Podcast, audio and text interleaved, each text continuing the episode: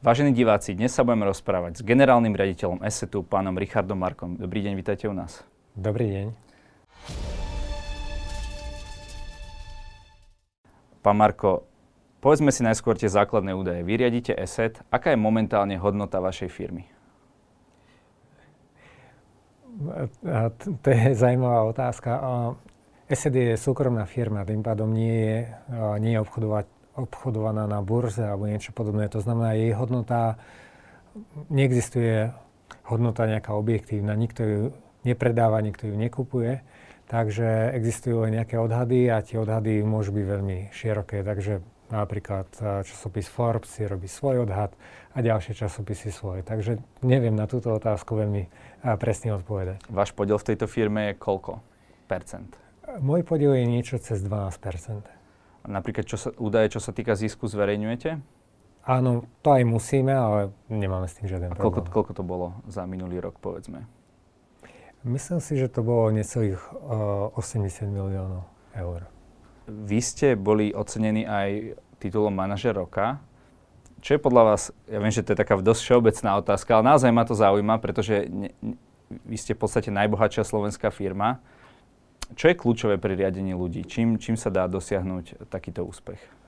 Ono, uh, možno žijeme v dobe, kedy všetci chceme mať také jednoduché návody, a proste tri body a, a to replikovať, ale firma ESET vznikla pred skoro 30 rokmi a tá história je ešte dlhšia, takže zrejme v rôznych obdobiach tie dôležité prvky boli iné, ale ESET je technologická firma. Tú firmu založili ľudia, ktorí sú skôr tak technicky orientovaní. Ja sám som z tejto oblasti, takže vždy sme si zakladali na tom, aby sme, aby sa robili kvalitné technológie, kvalitné produkty a, a to nám veľmi pomáhalo v tej úvodnej fáze, kedy povedzme tá dobrá reputácia sa medzi používateľmi šírila, takže to nám pomohlo. Neskôr samozrejme budovanie tej medzinárodnej firmy, otváranie pobočiek po svete, to bol ďalší dôležitý prvok v tom v tom raste.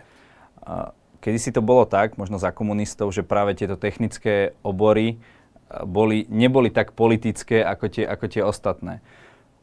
Dnes je to možno presne naopak, že pri technologických firmách sa veľmi rieši tá politika. Prečo je práve firma ESET takým terčom politikov? Predpokladám, že to súvisí s tým, že sme um, pravdepodobne neúspešnejšia slovenská firma firma, ktorá je nezávislá od uh, politického diania tu na Slovensku do značnej miery. A, takže to vzbudzuje uh, u tých politikov, ktorí majú radi uh, veci pod kontrolou, mať možnosť jednoducho nejakým spôsobom ovplyvňovať tých ostatných a nejak ich smerovať k tomu, aby konali tak, ako by oni preferovali, tak ESED je príkladom toho, kde, kde to jednoducho nefunguje a predpokladám, že tým pádom cítia väčšie väčšie nejaké riziko, povedzme, a, a, a takže sú, predpokladám, že to aj s tým súvisí. A samozrejme, SED je, je známa značka, takže a, ak sa niekde objaví a, a názov firmy, tak to väčšinou priťahuje väčšiu pozornosť.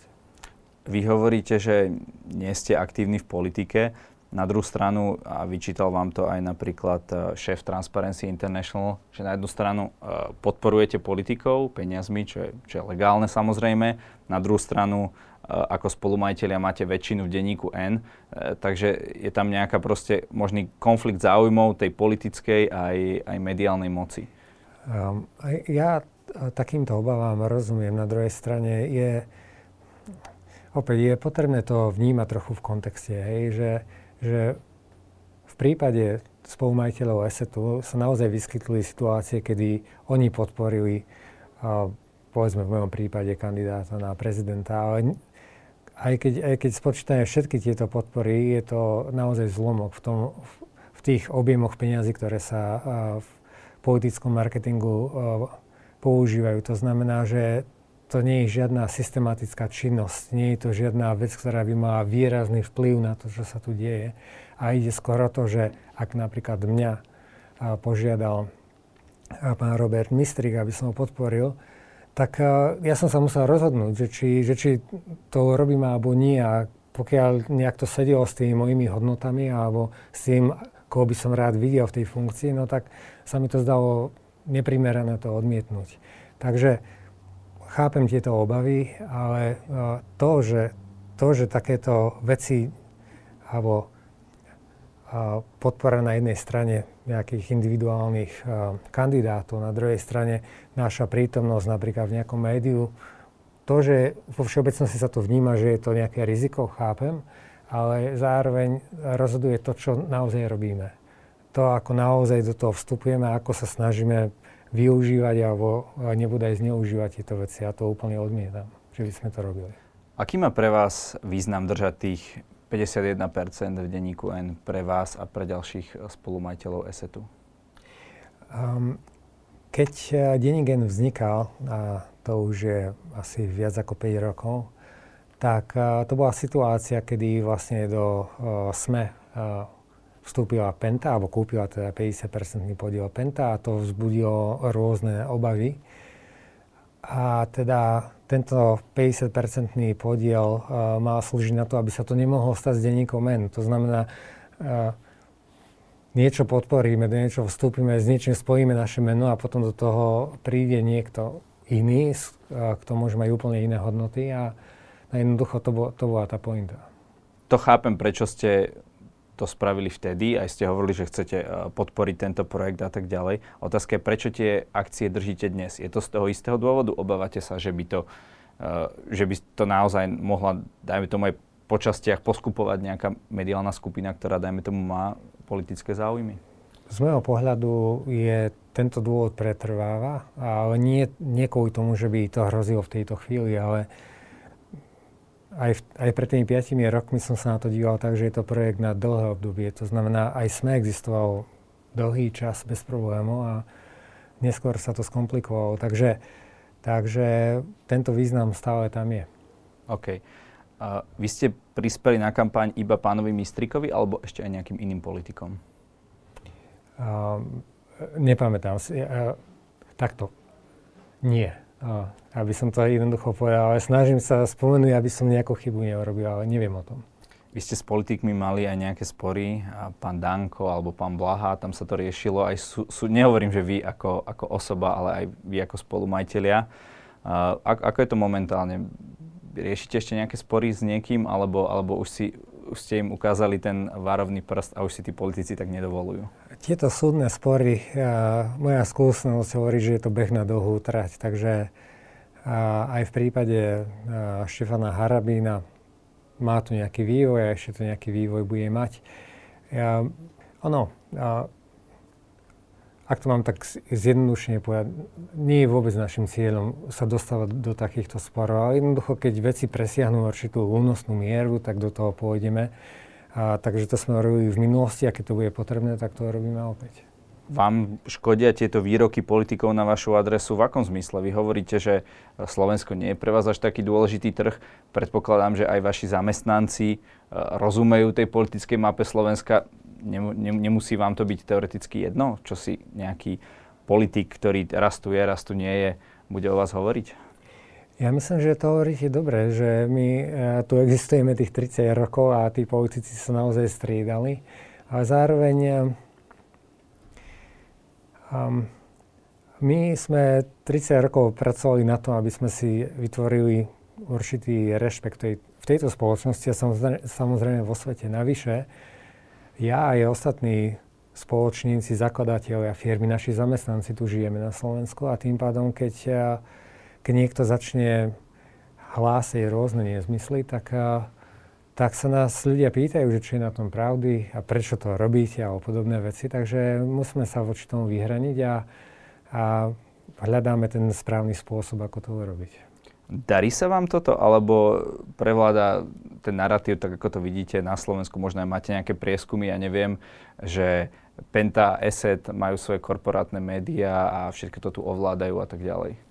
Tak ako to ja vnímam, tak už pár rokov je tu trend, že politici, alebo tá časť politikov sa snaží polarizovať spoločnosť. Hej. To znamená vytvárať nejakých nepriateľov a podobne. Takže, takže uh, je to tak, že, že nejaká časť spoločnosti verí tomu, čo počujú od tých ľudí, ktorým dôverujú alebo s ktorými sa vedie viac identifikovať.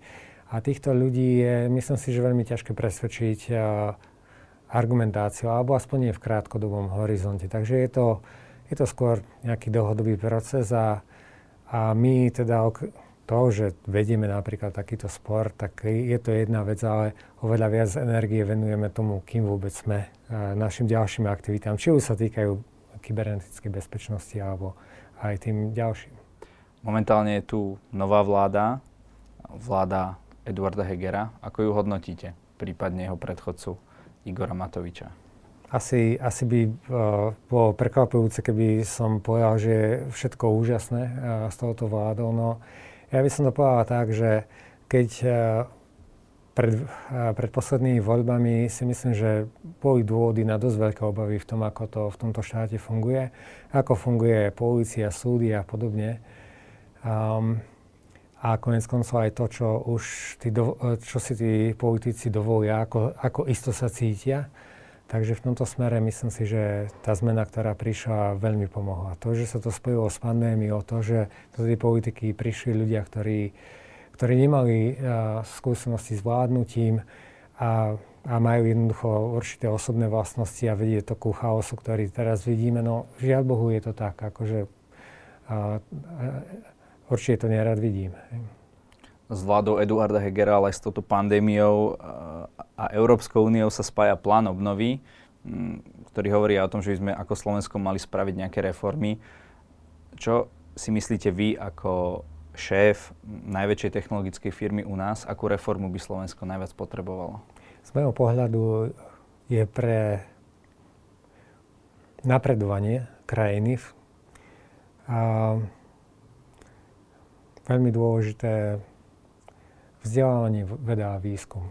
A je to, súvisí to aj s tým, čo my sami robíme. A, a úspech našej firmy bol postavený na, práve na tej vede a výskume, alebo teda výskume a vývoji, nazvime to tak. To znamená, že to je spôsob, ktorý, ktorý otvára možnosti do budúcnosti a no, na Slovensku aké máme možnosti? A, nemáme tu nejaké výrazné prírodné zdroje a podobne, takže skôr to musíme postaviť na, na ľuďoch, ktorí tu žijú. Na to je dôležité to vzdelávanie a podobne. To znamená, toto si žiada reformu už dlhodobo, nie je to jednoduché, vyžaduje si tu nejaké financie, takže, takže určite v tomto smere. A akým smerom by sme ako Slovensko mali ísť? Pretože toto je celkom taká komplexná problematika. Na druhú stranu aj vy ako spoločnosť investujete desiatky miliónov eur e, do výskumu.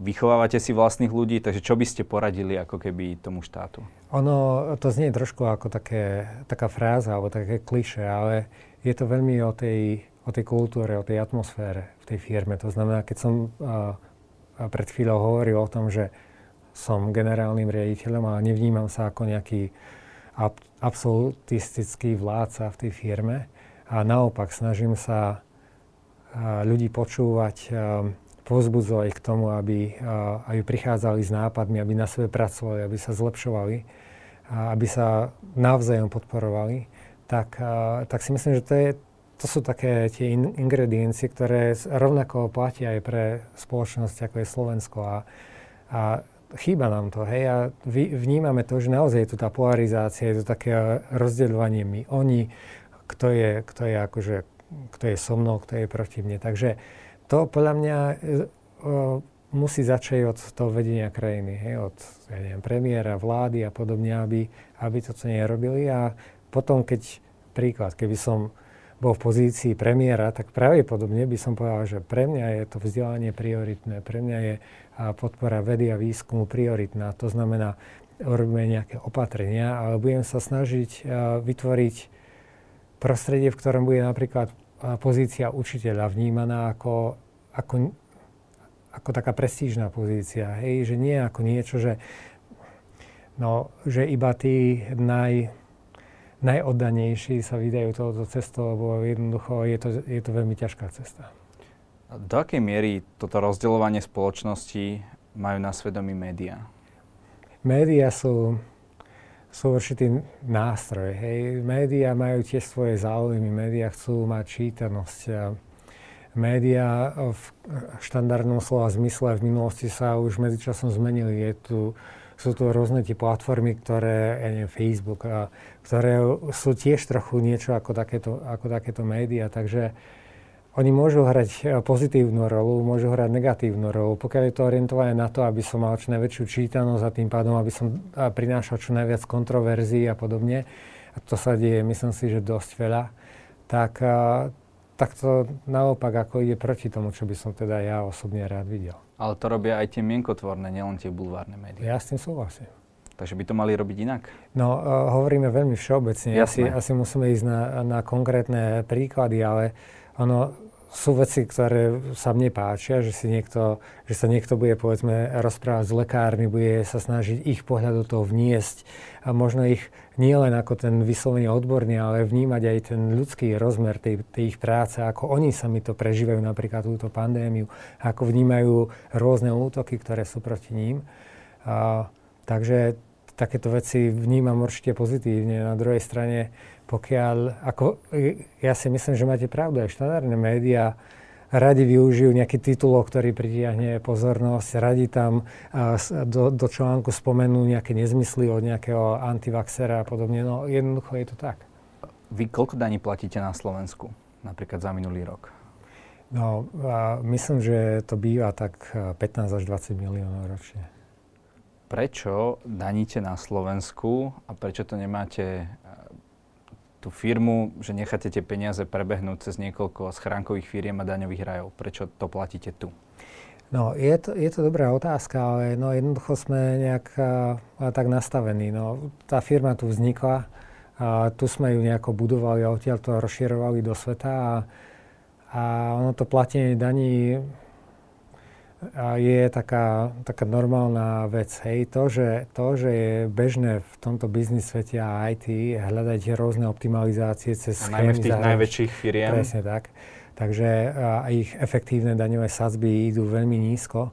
Tak um, no, je pravda, že tým pádom prichádzame o, o relevantné zdroje, ako keby máme konkurenčnú nevýhodu, ale a viete, akože tá, ten ekonomický rozmer je iba jedna vec, ktorú robíme. Uh, Myslím si, že tá firma je úspešná už dlhodobo. Pre nás to je dôležité, ale nie je to na prvom mieste. Pre mňa a myslím si, že aj pre ďalších spolumajiteľov je dôležité, ako nás vníma tá spoločnosť, ako nás vnímajú naši zamestnanci a zrejme by sme sa necítili komfortne, keby nás vnímali, že sme opäť jedni z tých, ktorí využívajú všetky tieto cestičky na to, aby sa vyhli napríklad plateniu daní. Takže ne, hovoríte, že vám vo firme nejde len o, o ten najväčší zisk? Určite nie. Uh, Aké je najväčšie pozitívum, prípadne negatívum z toho praktického podnikateľského hľadiska, že ste teda tu na Slovensku, že tu máte tú, tú základňu? Slovensko je členom Európskej únie. Je to skôr taká menšia krajina. A to znamená, že, že napriek tomu, že si tu zažívame svoje, tak, tak nám to dáva, si myslím, že väčšiu nezávislosť a slobodu, ako keby sa možno sídlili niekde v Amerike. Aká je veľká výhoda tohto, čo som práve povedal, neviem. To, je, to hovorím skôr tak pocitovo. Nezávislosť, vysvetlíte to nejako? No jednoducho, že, a, že sme sami sebe pánom, sami sa rozhodujeme, čo robíme alebo nerobíme. A, tie, a Európska únia celkovo je postavená na, na dobrých princípoch, takých, tak, s ktorými sa dá ľahko súhlasiť, hej, ako na, a, v určitých právach. Hej, Európska únia je lídrom, povedzme, v oblasti tej ochrany osobných údajov a podobne. Takže, uh, takže to, to, je, to je tá časť na tom, hej, že, že nie sú tu žiadne... No, Slovensko nemá, nemá nejaký potenciál pomocou nejakých, uh, nejakých skrytých me- mechanizmov ovplyvňovať firmu ako je ESET, takže asi v tomto duchu. A to v Amerike napríklad je možné? To neviem, ale predpokladám, že pre, eh, eh, podľa nejakých eh, tých indikácií, ako, ako povedzme firmy ako Google a podobne sa museli vysporiadať s niektorými situáciami v minulosti, by som predpokladal, že to majú ťažšie.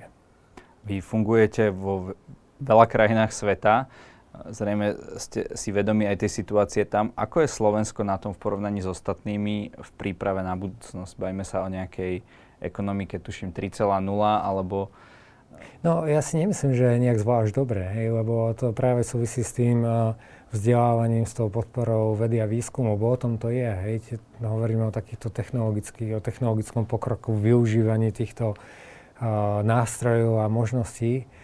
A tu sa príliš zatiaľ uh, možno ostávame v minulosti, v takých, uh, takých témach, ktoré, ktoré existujú desiatky, stovky rokov bez toho, aby mali možno nejaké a jasné riešenie. Napríklad? Že, no to sú rôzne tie hodnotové otázky, liberáli versus konzervatívci, proste podobné veci, ktoré, ktoré si nemyslím, že by akokoľvek pomáhali. Toto už vo svete neriešia, hej, a tam makajú pre tú to, budúcnosť. Nož, a, a, asi ako kde. Ako kde. Um, ako budúcnosť vlastne vašej spoločnosti alebo aj prítomnosť ovplyvnila korona? Výrazne tak ako všetkých. To znamená, že naša firma napriek tomu, že je technologická firma, napriek tomu, že sme podporovali aj home office, tak, tak veľká časť tej práce sa vykonávala priamo v office Ľudia sa stretávali, meetingy boli osobné a pod, Takže aj prajte, ako bolo dôležité sa osobne stretnúť? No, ja si myslím, že to je dôležité, že tie meetingy nie, nie sú rovnaké. Meeting, ktorý je online, je častokrát sa taký viac k veci, taký musí byť viac organizovaný, ide sa tak, tak striktne, dodržiava sa časový plán, začne sa presínať čas a podobne. Ale chýba tam, eh, je tam oveľa menej prítomný taký ten bežný ľudský rozmer, že sa tí ľudia spoločne zasmejú, odbočia od témy a tieto veci niekedy sú iba spomalenie, ale častokrát pomáhajú tomu, aby sa tí ľudia cítili komfortne, častokrát im to umožní rozmýšľať trošku širšie. Takže podľa mňa to je dôležitý rozmer. A, a myslím si, že aj dá sa prežiť nejakým spôsobom rok, možno aj dva, ale a podľa mňa ten handicap alebo tak, taká, a, a, taký, taký dlh, ktorý tam vzniká, akože ten, ten chýbajúci osobný kontakt sa, sa postupne viac a viac prejavuje na, možno aj na, na takej psychike ľudí. Takže hovoríte, že drvia väčšina vašich zamestnancov sa vrátila, respektíve vráti do ofisu? Uh, určite sa vrátia a, a, a myslím si, že oveľa viac bude prítomná práca z domu. Hej, to znamená, že nevrátime sa úplne tam, kde sme začínali. A akú to na jednu stranu hovoríte, že má výhodu to osobné stretávanie, na druhú stranu ako šéf predpokladám, že môžete rozhodnúť, či teda sa bude pracovať z domu alebo uh, z ofisu. Prečo, prečo teda hovoríte, že bude sa pracovať z domu? Akú to má pre vás výhodu, keď pár dní bude doma ten zamestnanec? Ja v, v týchto veciach uh, rád počúvam fakty. Hej, ja rád by som videl výskum v týchto oblastiach a sám si ho do istej miery aj hľadám a snažím si to pre seba usporiadať a myslím si, že je limitovaný, že niečo existuje častokrát na špecifické situácie. To znamená, že ja v tejto chvíli neviem, čo je ten ideálny setup.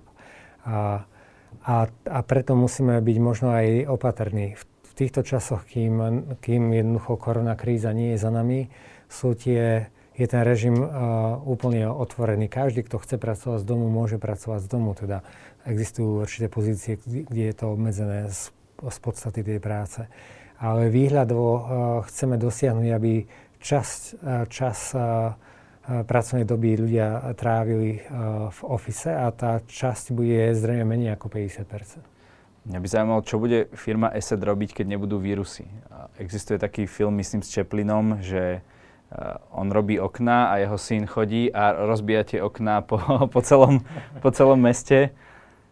No už viete, ono to je, tieto, tento typ e, otázok alebo uvažovania existoval fakt odjak živa. A, a, a ono je to, je to možno, dá sa to naozaj prirovnať ku, ku tej práci lekára. To znamená, že tí lekári a im nehrozí to, že by nemali čo robiť, že by všetci boli zdraví a nemusia chodiť a rozprašovať, ja neviem. A, koronu.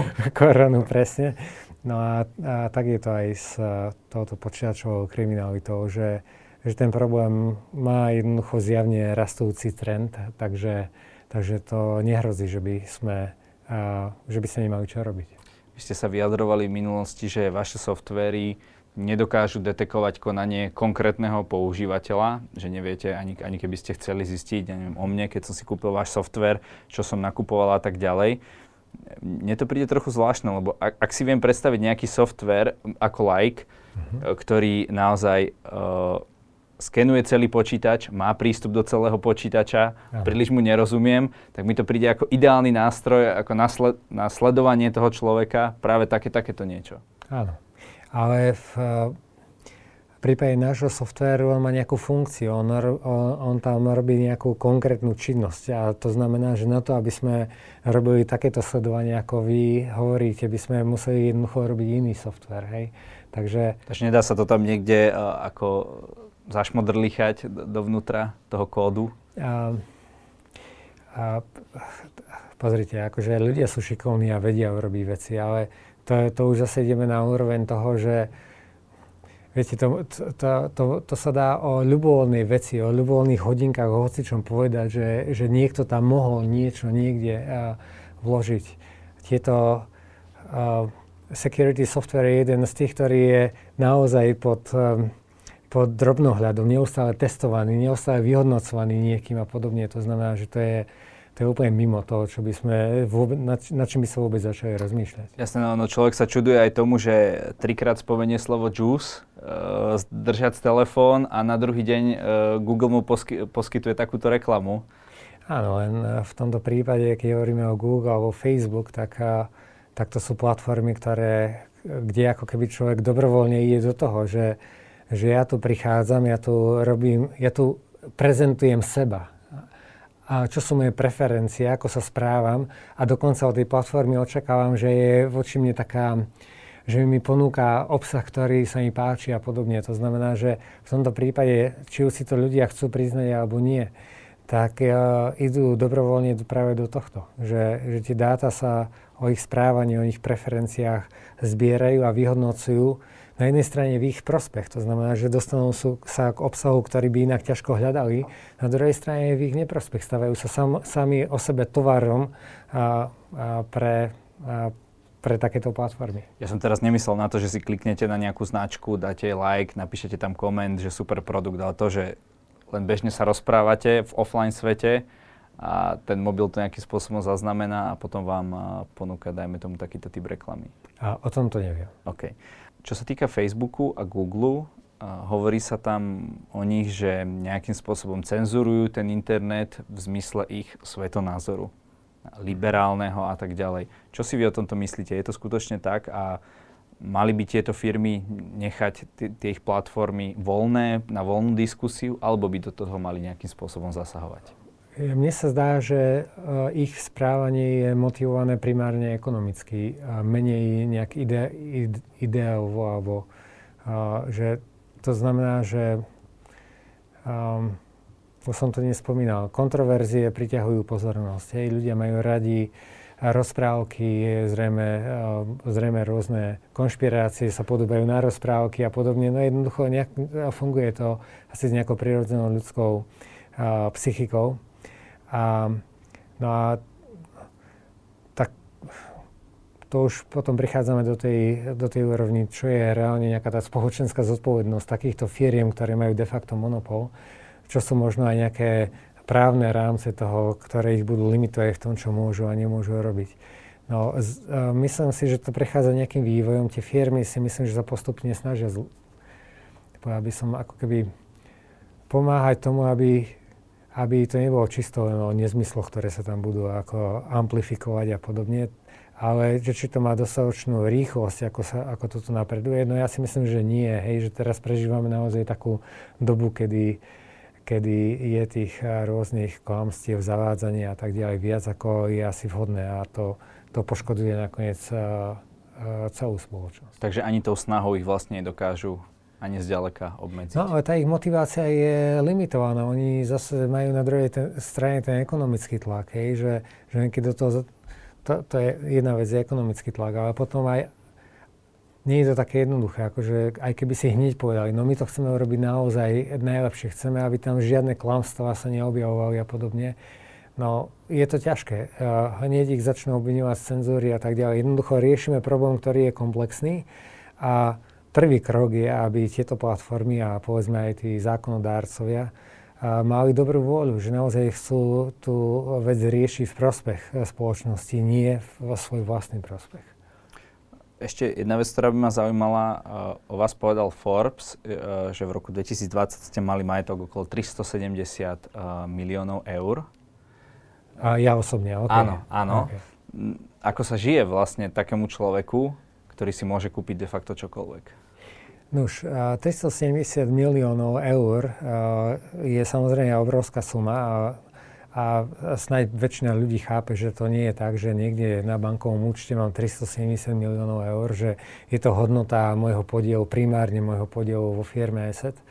A, a čo sa týka teda toho, že môžem si kúpiť čokoľvek, nemôžem si kúpiť čokoľvek, nie, nie, ako, ako tie úrovne bohatstva sú naozaj ešte, ešte mnohé ďalšie nado mnou, ale v tom smere, že, že mi to dáva takú ekonomickú slobodu a nezávislosť, tak je to pravda a som, som z toho veľmi rád. Väčšinu veci, alebo skoro všetky veci, ktoré som také tie fyzické alebo materiálne chcel, tak si myslím, že som si ich vedel zaobstarať alebo si ich môžem zaobstarať, ale ono to už tak chodí, že keď že možno po niečom túžite, kým to nemáte a keď to môžete mať, tak už to uh, stratí to čaro. Hej? Takže, takže pre mňa je to naozaj skôr o tej takej nezávislosti.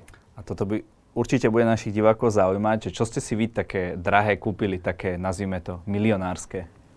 No, e, e, dobrá otázka, asi, asi nebudem mať nič takého veľmi zábavného, hej, no, tak ja neviem, kúpil som si auto, Teslu, to je pomerne drahé auto, ale zase ako sú ďaleko drahšie autá. No to sú, to, to sú. To si myslím, že Tesla to, to ešte si dokáže dovoliť aj, aj možno nie milionár. No, e, kúpil som si osciloskop, kúpil som si signálový generátor. Ideme do tej oblasti, ktorá, keď som bol dieťa, ma to bavilo, hej. Aha. A, bývam v peknom dome, ale opäť nie je to žiadna, žiadna nie je maká výnimočná honosná Máte tam služobníctvo? Nemám tam, nemáme tam služobníctvo. Môžem ísť a, ja neviem, na dovolenku, povedzme, na také miesta, ktoré mi vždy boli blízke, povedzme na Galapágy, hej, ale opäť ja som cestoval veľa ešte a, ďaleko predtým, ako som, ako som sa dostal do rebríčka Forbes a precestoval som možno najzajímavejšie miesta vtedy. To znamená, že a, neviem, ako v tomto smere nebudem, nebudem mať takéto asi Jasne. šťavnaté kúsky. Inými slovami, to, čo si ľudia myslia, že možno keď už má človek tie milióny, že sa mu otvára svet a neviem čo aj oveľa šťastnejší, tak to svojím spôsobom vyvraciate?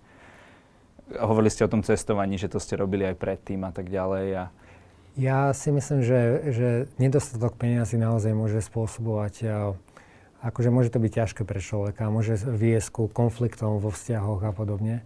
Ale ako, náhle človek dostane určitú úroveň a tá úroveň je ďaleko nižšia ako tá, ktorú ste spomínali, tak, tak si myslím, že tie, to, čo je nad to, už, už hraje relatívne malú rolu. Hej. Nie, niekoho možno bude trápiť to, že na ktorom mieste v rebríčku Forbes je a na Slovensku alebo vo svete, no to už je naozaj veľmi osobné.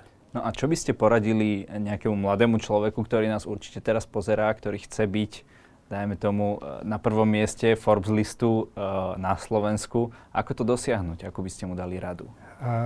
My organizujeme také, také ocenenie, že Asset Science Award a tam teda oceníme vedcov a, a, a komisia, ktorá vyberá toho laureáta, tak na jej čele stojí laureát Nobelovej ceny.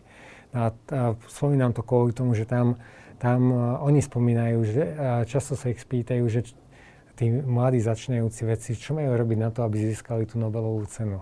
No a ako mnohí z nich povedali to isté, že hlavne nad tým nerozmýšľať, že, že ako získam Nobelovú cenu. To znamená, um, uh, ja môžem hovoriť iba o svojom príbehu, lebo iba ten poznám naozaj dobre, ale ja som nerozmýšľal týmto spôsobom, ako, sa, ako budem jednoducho multimilionár, ale zároveň som rozmýšľal neustále nad tým, že kde som a čo chcem robiť, ako sa chcem posúvať a že chcem robiť prácu, ktorá, ktorá pre mňa má nejaký zmysel a kde sa viem nejak tak realizovať, kde sa cítim dobre. A ja si myslím, že častokrát toto ide ruka v ruke aj nakoniec s tým úspechom. To neprichádza rýchlo, ani v prípade ESE to neprišlo rýchlo. Firma vznikla v 92. roku a trvalo možno do 2005, kedy si majiteľia prvýkrát rozdielovali dividendy. To znamená, že že ten, asi je potrebné mať trpezlivosť a naozaj nebyť nejaký, nejak úzko zameraný na to, že budem bohatý. Je skupina teda ešte oveľa bohatších ľudí, ako ste vy, e, všetci majiteľia Esetu dokopy a to sú tí Forbes list svetový. A oni hovoria, že veľa z nich, e, že chcú po svojej smrti napríklad darovať e, tieto peniaze na dobročinné účely, prípadne už aj za života Bill Gates podporuje viaceré programy, čím tiež je v, v, teda hľadáčiku konšpirátorov, ale teraz o inom. Máte vy nejaké takéto pohnutky, nazvime to? Ja, ja si myslím, že to je takto, že sú, sú rôzne formy tej pomoci. Hej, ako tá, taká, taká, taká tá základná, jednoduchá, alebo jednoduchá, no, taká tá tradičnejšia niečo ako filantropia. Jednoducho človek dáva nejaké, nejaké svoje peniaze, ktoré by nemusel do niečo, čo nie je nútený. A to je vec, ktorú, ktorú podľa mňa robí mnoho ľudí a robil som to aj, aj dávno predtým, ako som opäť bol tu. A, a to robíme doteraz aj s manželkou a sa rozhodujeme. A samozrejme tým, že sme na tomto Forbes zozname, tak sa nás obrácia viac ľudí a snažíme sa a, nejak vhodne vyberať a zároveň sa do toho úplne nezamotať. Takže ako, ak, ak myslíte niečo, čo, čo bude po mojej smrti a podobne, tak takto som ďaleko ešte nerozmýšľal. Každopádne, my keď sme začínali rozhovor, ja som tu bol nastúpený v, v obleku, vy ste prišli takto, takto bežne e, chodíte aj, aj do firmy, takto chodí vlastne e, ma, ma, ma, e, šéf najúspešnejšej firmy na Slovensku? No, približne takto. V praxi väčšinou mávam tričko, nie polokošelu, takže to som povedal, že... Ešte, ešte ste sa pre nás je to tak, ako oblek používam na nejaké oficiálne príležitosti, samozrejme, keď eh, mám stretnutie s, s ľuďmi, ktorí, ktorí sú z takého prostredia, kde sa oblek používa, tak si ho dávam. Keď robím rozhovory pre nejaké také médiá, ktoré, kde asi budú očakávať, že ako človek z biznis prostredia budem primerane oblečený, tak, tak si ho tiež zoberiem ale vo všeobecnosti ho používam veľmi zriedka. Vnímal som to tak, že táto platforma je naozaj taká neformálna pre mladých a podobne, takže to mi umožnilo byť bližšie k tomu, ako naozaj... V pohode, my sme, my sme pripravení, my sme práve očakávali, keď sme vás videli vo všetkých tých rozhovoroch, že aj my ako keby máme k tomu nejakú tú kultúru oblečenia pridať. Takže inými slovami, držíte tú tradíciu ajťákov, že ajťáka v obleku človek len tak neuvidí. No, určite áno, ale keď je to potrebné, aj ťaci sú veľmi flexibilní a prispôsobia sa tomu, čo je potrebné. Okay, ako keď uh, pri písaní kódu, hej, keď vymýšľate vždy niečo nové. Pán Marko, každý v našej relácii môže niečo na záver odkázať našim divákom. Nech sa páči, tu je vaša kamera. Uh, už som to dnes spom- spomenul.